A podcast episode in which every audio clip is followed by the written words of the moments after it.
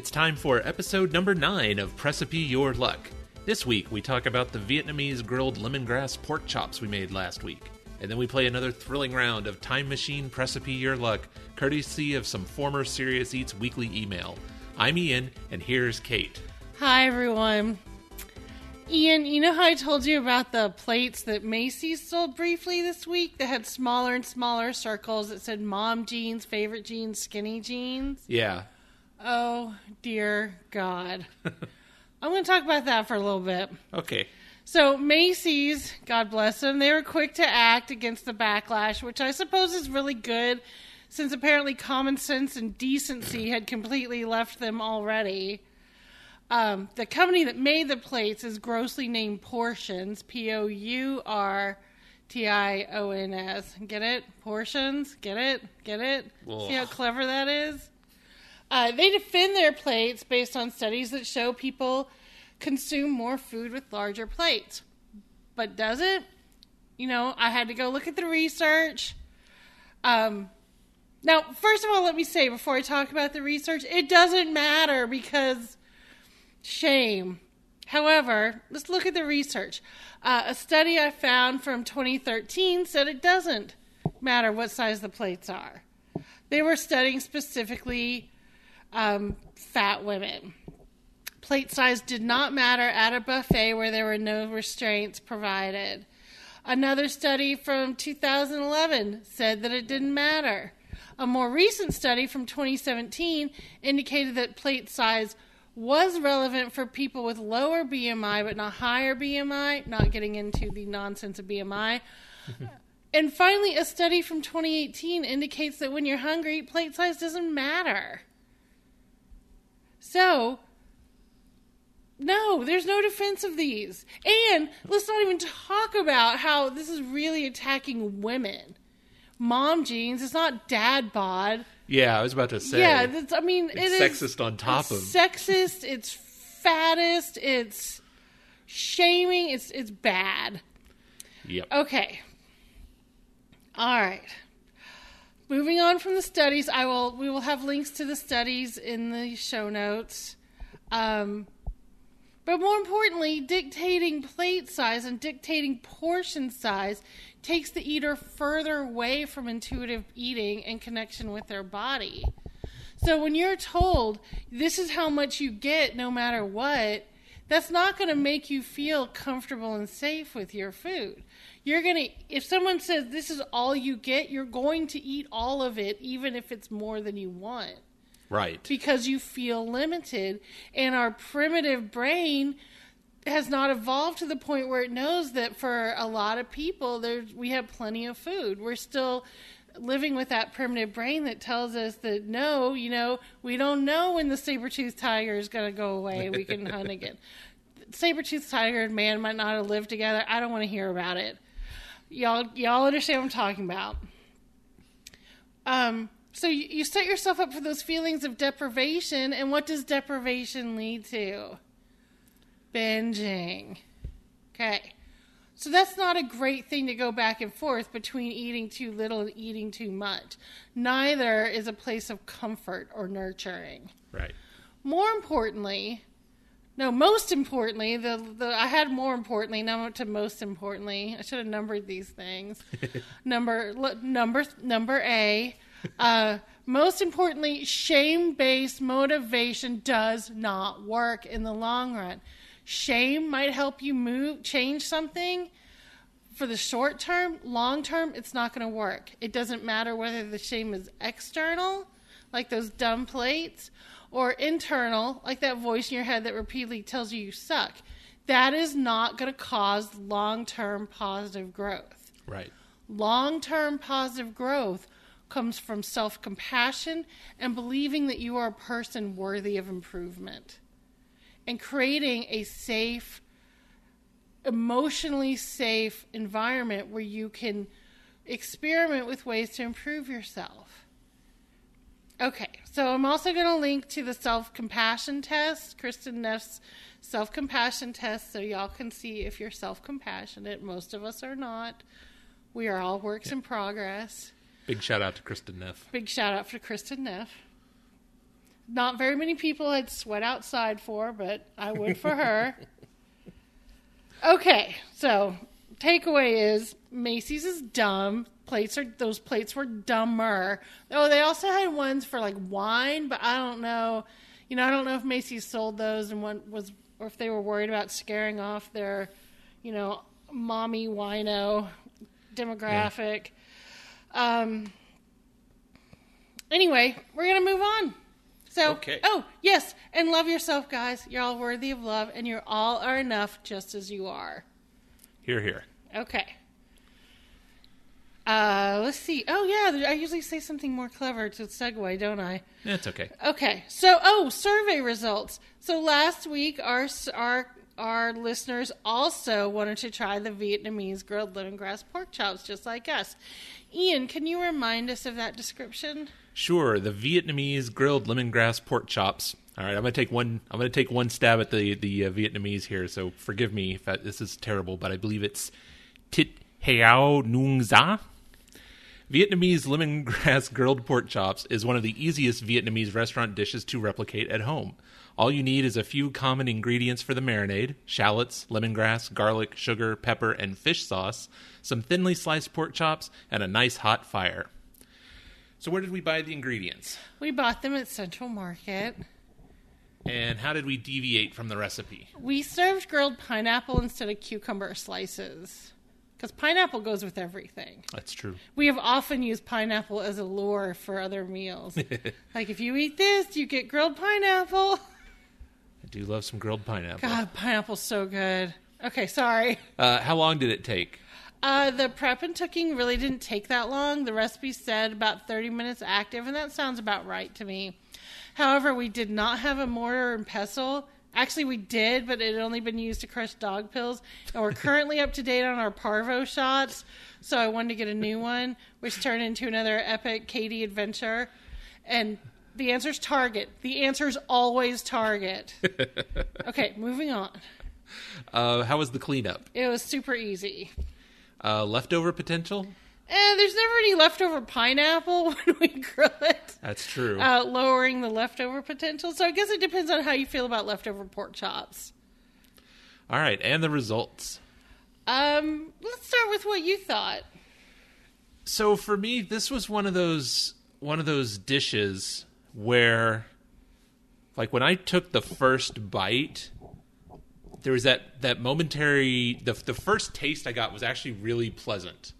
I was like, "Hey, this there, there's this is pretty good," but then it had a really strong aftertaste of like by about the second or third bite, all I could taste was lemongrass and some some sort of weird herby blend that I just could not get past. Um, so yeah, it uh, briefly I had hope because they, they did look good. They cooked they cooked up well, and that was one thing. the The meat was really well cooked. Oh yeah, you did a great job cooking the meat. Um, but that yeah that that flavor mix was just too much for me. Um, the like I said, but after about three bites, all I could taste was lemongrass and and herbs, and yeah, it was very unpleasant. Yeah, I, I, they, they wasn't my, it wasn't my favorite, and maybe the fish sauce wasn't high quality enough. I'd read in the comments of either the recipe or the blog that you need to find something that was amber colored and clear, and I don't know from fish sauce. They had two hmm. bottles. One was seven dollars. One was eighty five dollars. I picked the seven dollar bottle. Good choice. Good choice. And it is possible I didn't get the marinade ingredients corp- incorporated correctly because I used the mortar and pestle and I did not move on to the food processor because I didn't want to dirty something else. I also realized that I switched out the brown sugar for palm sugar because I didn't want to track down another weird ingredient. So oh, that Oh, was yeah. a substitution I did make, which somebody else had said that they had made in the comments, and I just went with that. Um, I all I could taste was lemon pledge. It just tasted like lemon pledge, and I I just have a sensitive palate when it comes to herbs, and I need to be respectful of it.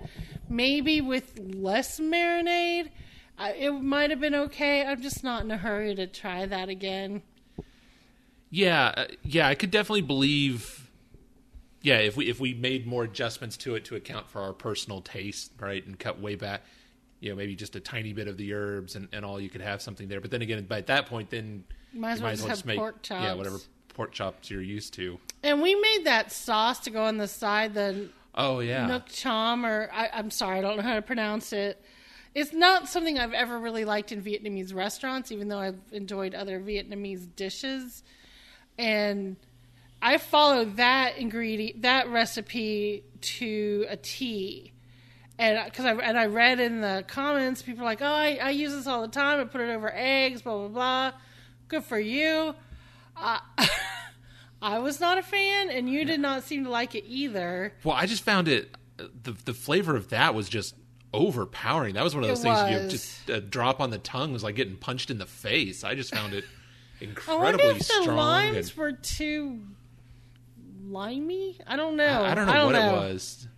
I don't know. It, it was, and it was, but it was only like part of it was citrus, but part of it was something else. It was fish sauce. It's basically sugar, water, lime. It's water, sugar, lime juice, and fish sauce and garlic. I guess it was a combo of the, the citrus and the fish sauce. Then was all I got. But yeah, but it was just Yeah, it was- came across yeah. so strong. This just wasn't a meal for us. If if a meal No. can't be saved by grilled pineapple, it's not going to work for us. Yeah, I think that's but I true. do kind of want to have pork chops again. oh yeah, just you know regular pork chops. Pork chops with grilled pineapple with some barbecue sauce on them oh yeah, yeah i'd be down for that. Does sound good. okay so you ready to move on to to next week? Yeah, all right this is our last historical email and so we're gonna have to be we're gonna have to change how we play going forward we're gonna start creating a list of recipes not limited to quick dinners that we're interested in and programmer ian will create a random generator to select five new recipes each week i challenge you ian and myself to add on ones that we might be interested in even if they're not completely straight in our wheelhouse so that we continue to expand our palate and Sure. challenge our palate because that's the goal yeah. Uh, we are open to baked goods, side dishes, main courses, desserts, whatever. If listeners, if you have recipes you want us to try, p- please send them along and they will get added to the list. Uh, it might take a few weeks to get this going, but we'll keep putting out new episodes on something awesome in the in the interim. I actually had an idea. We could each pick our own. Our we could each pick our favorite pork shoulder recipe and discuss that maybe next week. Potentially. Potentially. Yeah. Okay. All right, so moving on to this week. Oh, is this the rules for me? Oh, yes, this is the rules, Ian. Sorry. Uh, okay, so this is a uh, it's a press your luck game. Uh, we're gonna start reading recipes. You pick, you must pick one and only one. If you pass on one, it's gone forever. So if you don't like Monday, you can go on. But once you hear the rest of the recipes, you can't go back. If you get to Friday, you must take that recipe. And with that, Monday. Stir fried lo mein noodles with pork and vegetables. This lo mein is tossed with a colorful and crisp cabbage mix and tenderized strips of pork. It's a quick and well rounded stir fry, perfect for kicking off the week. This is a tricky one because on the, one Picture hand, looks yummy. We love a good pork lo Oh, mein. me, uh, we do, but every time we've tried But to make it, that's what I was going to say. We've tried to make it at home a couple times, and it's complete never been good. Never, been good when we've tried to make it at home. Yeah, but it looks so good. I say we move on. Yeah, I think that's where I'm leaning to. Okay. All right, then Tuesday. Sweet and sour grilled chicken skewers. Uh, it must be Japanese because its other name is yakitori. Namban. Nan, I did yakitori so well. Nanbansu. Uh, Nambansu is a sweet sour Japanese sauce, dip and marinade, made from soy sauce, vinegar, mirin, and sugar. Now, see, that sounds good. It's very popular as a sauce for fried chicken, but it also makes an excellent marinade for yakitori, grilled chicken skewers, too. Hmm. That seems like more of an appetizer. But it does that, look good that's too. true. Skewers are skewers do feel like a good summertime meal yeah. though. Looks like white meat. It does feel like a good summertime meal. Hmm. You want you want to go for it? I might be leaning that way. Yeah, what do you think? Okay, All right. We're going to make some yakitori. we're gonna make some yakitori. All right, but moving on for everybody else, Wednesday. Uh, Provencal. Can we please? I have so many um, international words here. It's ratatouille from Provence, which you think I would like. Uh, this classical summer stew from Provence features eggplant, summer squash, bell peppers, onion, garlic, and tomatoes, along with plenty of olive oil. Take some leftovers for lunch tomorrow. It gets even better the next day. Serve slightly chilled or at room temperature. Sounds almost, almost like the French version of the Italian thing we made a couple weeks ago. Yeah, but chilled. Hmm. Interesting. Okay. All right. Thursday. Steak sandwiches with roasted tomatoes, parmesan, and radicchio. The appeal of a steak sandwich lies in the fact that it's steak. it's genius writing. Wow. And yet, it's all the other components that make it truly special. This one is layered with an easy roasted cherry tomato jam, a creamy anchovy and cheese spike sauce, and a bright and bitter salad, pickles, pickled onions, and parmesan. Cheers to the almost freaking weekend. Huh. I, it's that one's intriguing. I, I'm a huge fan of, of steak sandwiches, but They kind of lost me the creamy anchovy and cheese spike yeah, I have to say that felt like that might have just a little too much. That's one of those foods for me that I, I like the the basics so well with just you know meat and cheese and, and a few toppings that I don't I don't know that it needs all that much fancy stuff. Yeah, what kind of steak are you buying? You need to dress it up like that. Yeah. Okay. And Friday. Oh, we have we have quite the uh, Pangea meal here: Italian seafood salad, pasta salad, and yes, salad is in there twice, with Vietnamese noodles. Two classic dishes: Italian style seafood salad and refreshing pasta salad collide in this perfect summer dish, bright with lemon and olive oil. The secret is the selection of pasta. Asian rice noodles deliver the perfect texture and flavor absorbing powers to make every bite taste like pure seafood salad bliss. It's mildly Okay. intriguing, but I think we picked well. Yes, I, I agree. and the weekend project from this email, y'all, y'all, seriously, uh, you got to do this the sous vide brisket. Oh, So I'm not allowed to buy brisket anymore because the last one I bought was so big, it it could barely be contained in our largest of sous vide vessels. However, how many, ba- uh, in addition to the meal we had that night for just the two of us, how many bags of brisket did we get? was it 19? I think it like was 19. bags of brisket. So 19 little bags of happiness. You've had a bad day, you're tired, you just want to go home, but you want something meaty and yummy and quick. Oh my gosh. Pull out a bag of brisket, defrost it in the microwave.